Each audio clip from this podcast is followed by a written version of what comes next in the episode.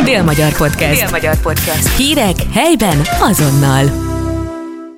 Üdvözlünk mindenkit, ez a Dél-Magyar eheti podcastja, én Suki Zoltán vagyok, a vendégünk most pedig Molnár Krisztina, a Csongrád család megyei katasztrófavédelmi igazgatóság szóvivője, és ugye mi a tegezésére elnézést, de mi Krisztával már ismerjük egymást jó sok éve, úgyhogy szerintem tegeződjünk nyugodtan, nem Köszönöm, fognak a hallgatók se, lesz. hallgatók se megbántani. Annak az apropóján hívtunk be most téged, Kriszta, hogy, egy, hogy szóvivő vagy, a katasztrófavédelem szóvivője, ami alapvetően egy fiús szakma. Hogy keveredtél ide? Honnan, hogy kezdődött el az egész? Hogy találtad ki, hogy, hogy te tűzoltósági szóvivő leszel? Hát a tanulmányaim már ebbe az irányba vittek, de azért, amikor lediplomáztam, nem gondoltam, hogy itt fogok dolgozni, és anyukámnak köszönhet, hogy ide kerültem, ugyanis ő volt az, aki észrevette az újsághirdetést, és az önéletrajz beadásának utolsó napján hívott föl, hogy Krisztikém, van egy hirdetés, ezt szerintem neked való, és add be, és menj. És tényleg ott volt, megnéztem, és éreztem abban a pillanatban, hogy ez az állás nem lehet másé, csak az enyém. Rohan tempóban megírtam egy önéletrajzot, bevittem utolsó napon délután a portára, leadtam, és így indult, utána behívtak különböző fordulókra, hát nem volt egyszerű azért bekerülni ide. Volt jó sok forduló, sz- pszichológiai vizsgálat, számtalan felvételi elbeszélgetés, gyakorlati feladatot kellett megoldani. De az rendesen vizsgáztattak a leendő kollégáim, és végén egy két hónapos procedúra után felhívtak, hogy akkor választottak. A, azt hiszem 10 vagy 12 jelentkező volt akkor erre a pozícióra. És ez már 9 éve. És volt előtte valamilyen kommunikációs végzettséged, vagy semmi között nem volt a kommunikáció az előtte? De dolgoztam, Hódmezővásárhelyi vagyok, és a Hódmezővásárhelyi Városi Televízióban dolgoztam 8 évet, kicsit több mint 8 évet. Hát akkor ott nem Igen, megvan a, a, igen. a, a, a tévés út tulajdonképpen. Ott, igen, ott a legaljára, a legalapoktól kezdtem, és utána voltam szerkesztőriporter, dolgoztam a híradónak, illetve gyártásvezető az utolsó 5 évben. Nézzük meg most, hogy hogy néz ki egy napot. Tehát mit szoktál csinálni reggel fölkelsz? Azért ez is non-stop meló tulajdonképpen. Nem tudom, hogy, hogy mikor van kikapcsolva a telefonod, vagy mikor nincs kikapcsolva a telefonod. Mikor kelsz reggel, meddig vagy fönn este. A telefon az 0-24-ben csörög, tehát nem lehet kiszámolni a beavatkozásokat az Mi is eseményeket, a szoktunk káreset. hívni. Igen, ti is. ti is, bár ti rendesek vagytok munkaidőben, szoktatok hívni, de azért ezek a káresetek a nap 24 órájában előfordulhatnak. Egyébként egy átlagos napon fél nyolckor indul bent a cégnél, Ilyenkor az egyik fontos feladat az, hogy az előző 24 óra eseményeit megírjam, összefoglaljam egy az ügyelettől kapott összefoglaló alapján, és ezt elküldöm az összes szerkesztőségnek, többek között nektek is.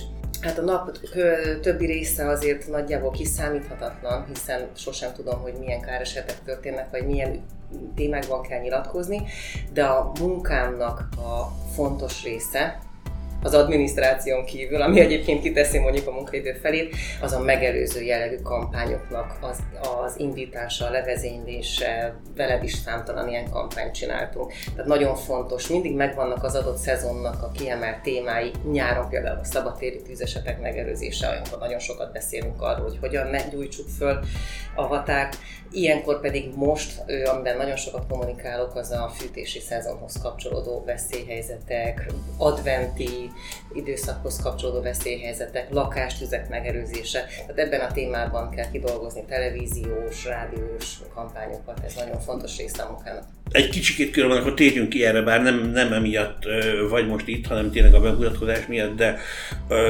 ha már itt vagy, akkor tényleg megkerülhetetlen ez a, a karácsonyi tüzek témája, akkor hogyha most egy pár jó tanácsot még ezzel kapcsolatban esetleg elmondanál, és akkor majd visszatérünk arra, hogy Karácsonykor ilyenkor egyébként megfigyelhető, és már el is indult a, a lakástüzek, el is indultak a lakástüzek, éppen ma hajnalban volt sajnos egy nagyobb tűzülésen.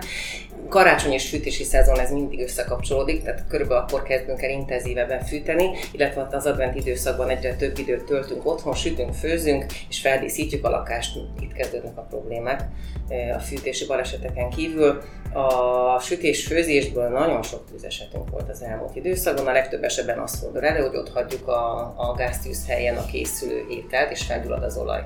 Erre nagyon fontos, hogy odafigyeljünk, hiszen ezt viszonylag kis odafigyeléssel megelőzhetjük. Sok tűzeset van a készülő ételből.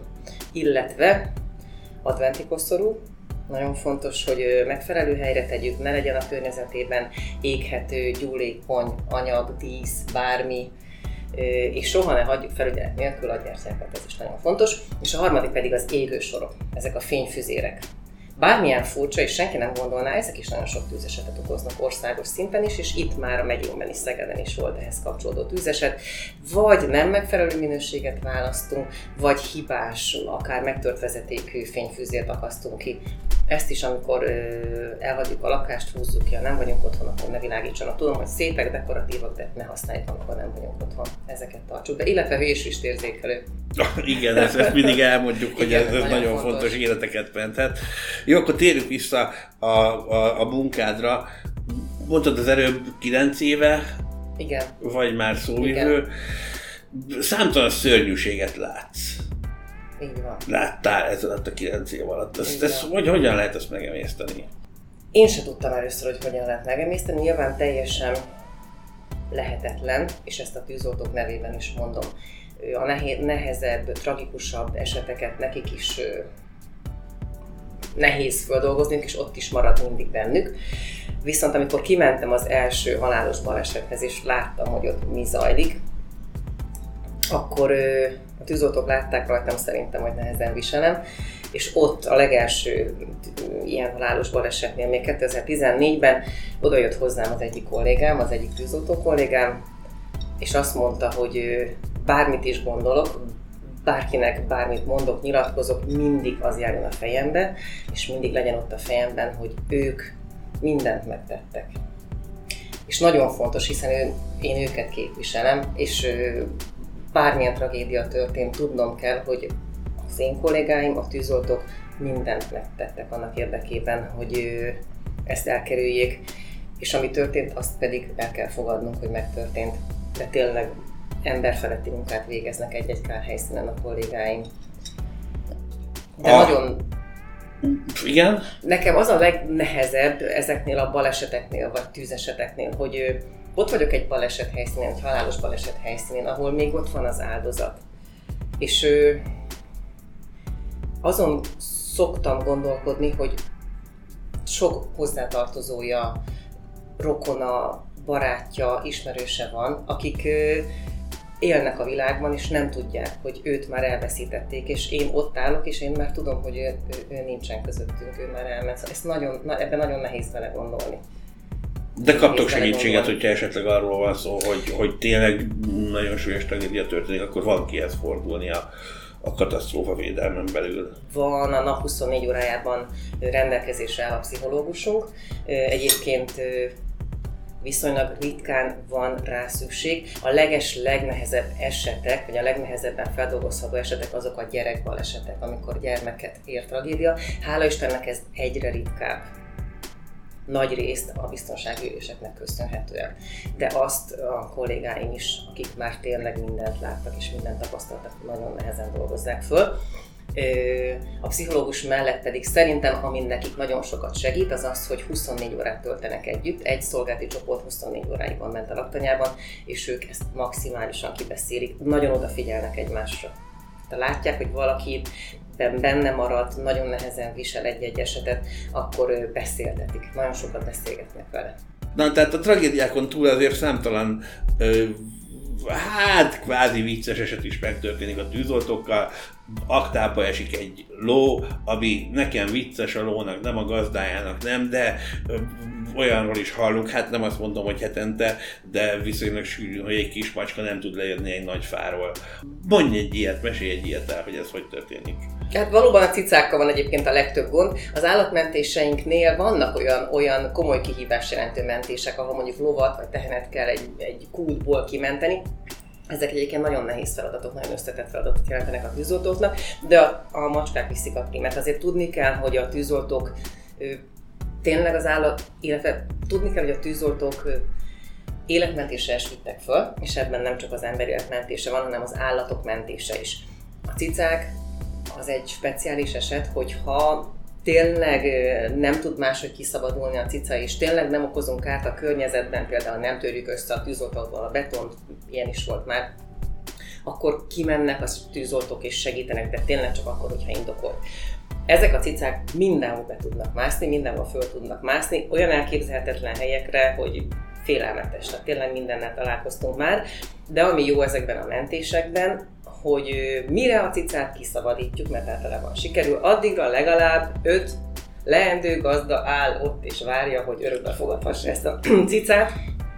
Ezek tényleg nagyon kedves kis történetek. Ott szurkolnak az emberek, egyre nagyobb tömeg gyűlik mindig össze körülöttünk, és szurkol mindenki a tűzoltóknak, és tényleg valóban mire kiszabadítjuk, addigra ezeknek a cicáknak van gazdája, ezek nagyon kedves kis történetek.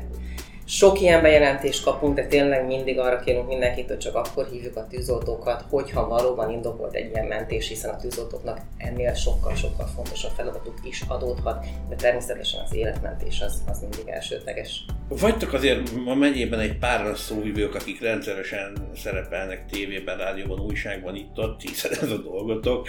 A, egymással milyen a viszonyatok? Nagyon jó.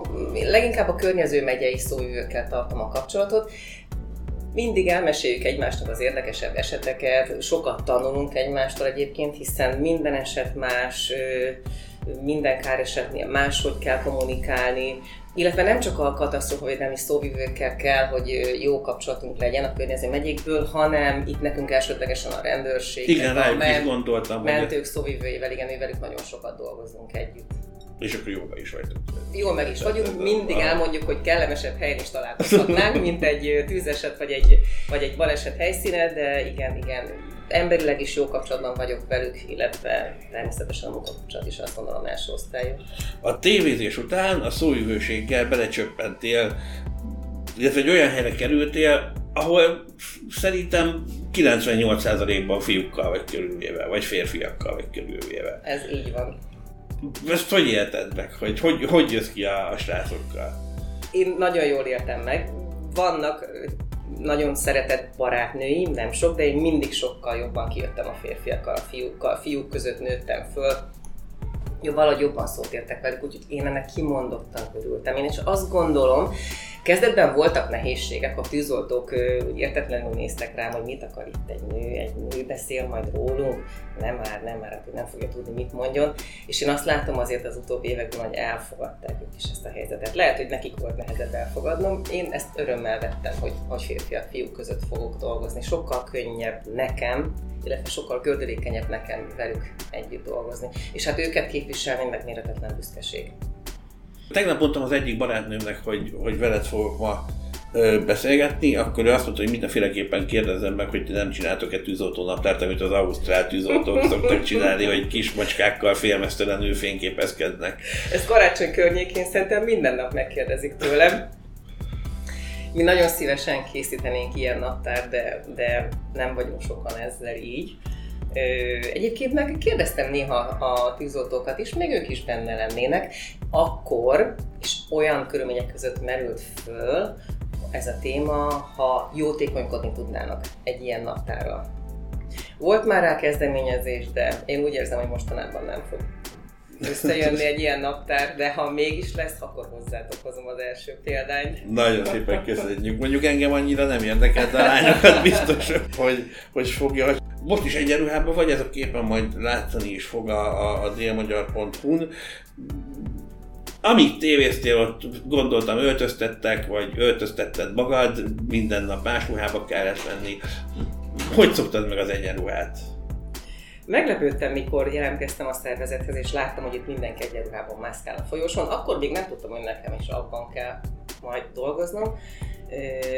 És hát az első munkanapon mondták, hogy jó, akkor vegyük le a méreteket, és készül az egyenruhám. Először idegenkedve fogadtam, nem tudtam, hogy hogy fogok majd ebben viselkedni, vagy hogy fogom én ezt hordani. Tényleg abszolút távol állt tőlem és amikor elkészült és fölvettem, akkor egy mérhetetlen büszkeséget éreztem.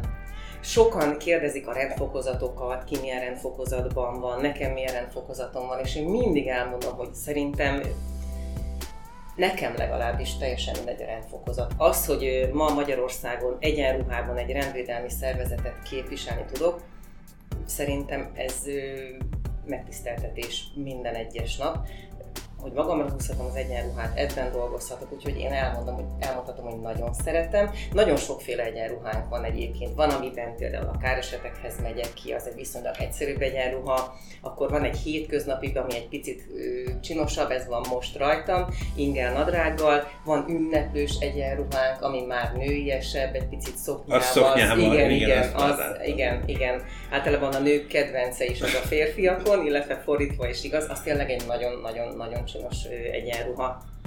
Úgyhogy ezeket váltogatjuk az alkalomhoz illően, és szeretem. Egy picit többet kell otthon mosni, vasalni, hiszen reggel elmegyek a civil ruházatba, és utána átöltözök reggel fél nyolckor az irodámban, de, de büszkén viselem, és ez a legfontosabb. Köszönjük szépen, és hát azért amellett sem mehetünk el, hogy a hogy tulajdonképpen az országban van ilyen, van, van a foglalkozási népszerűségi sorrend, ahol az újságírók a legszebettebbek és a legalján vannak, viszont a, a tűzoltók meg a Legettetején. mentők pedig a, a legtetején. Úgyhogy én, én gratulálok és köszönjük is szépen mindenki nevében a, a te, meg a tűzoltó srácok munkáját is, és köszönjük, hogy itt voltál. Köszönöm én is a kollégáim nevében is tényleg. Köszönöm szépen. Dél-Magyar Podcast. Dél-Magyar Podcast. Hírek helyben azonnal.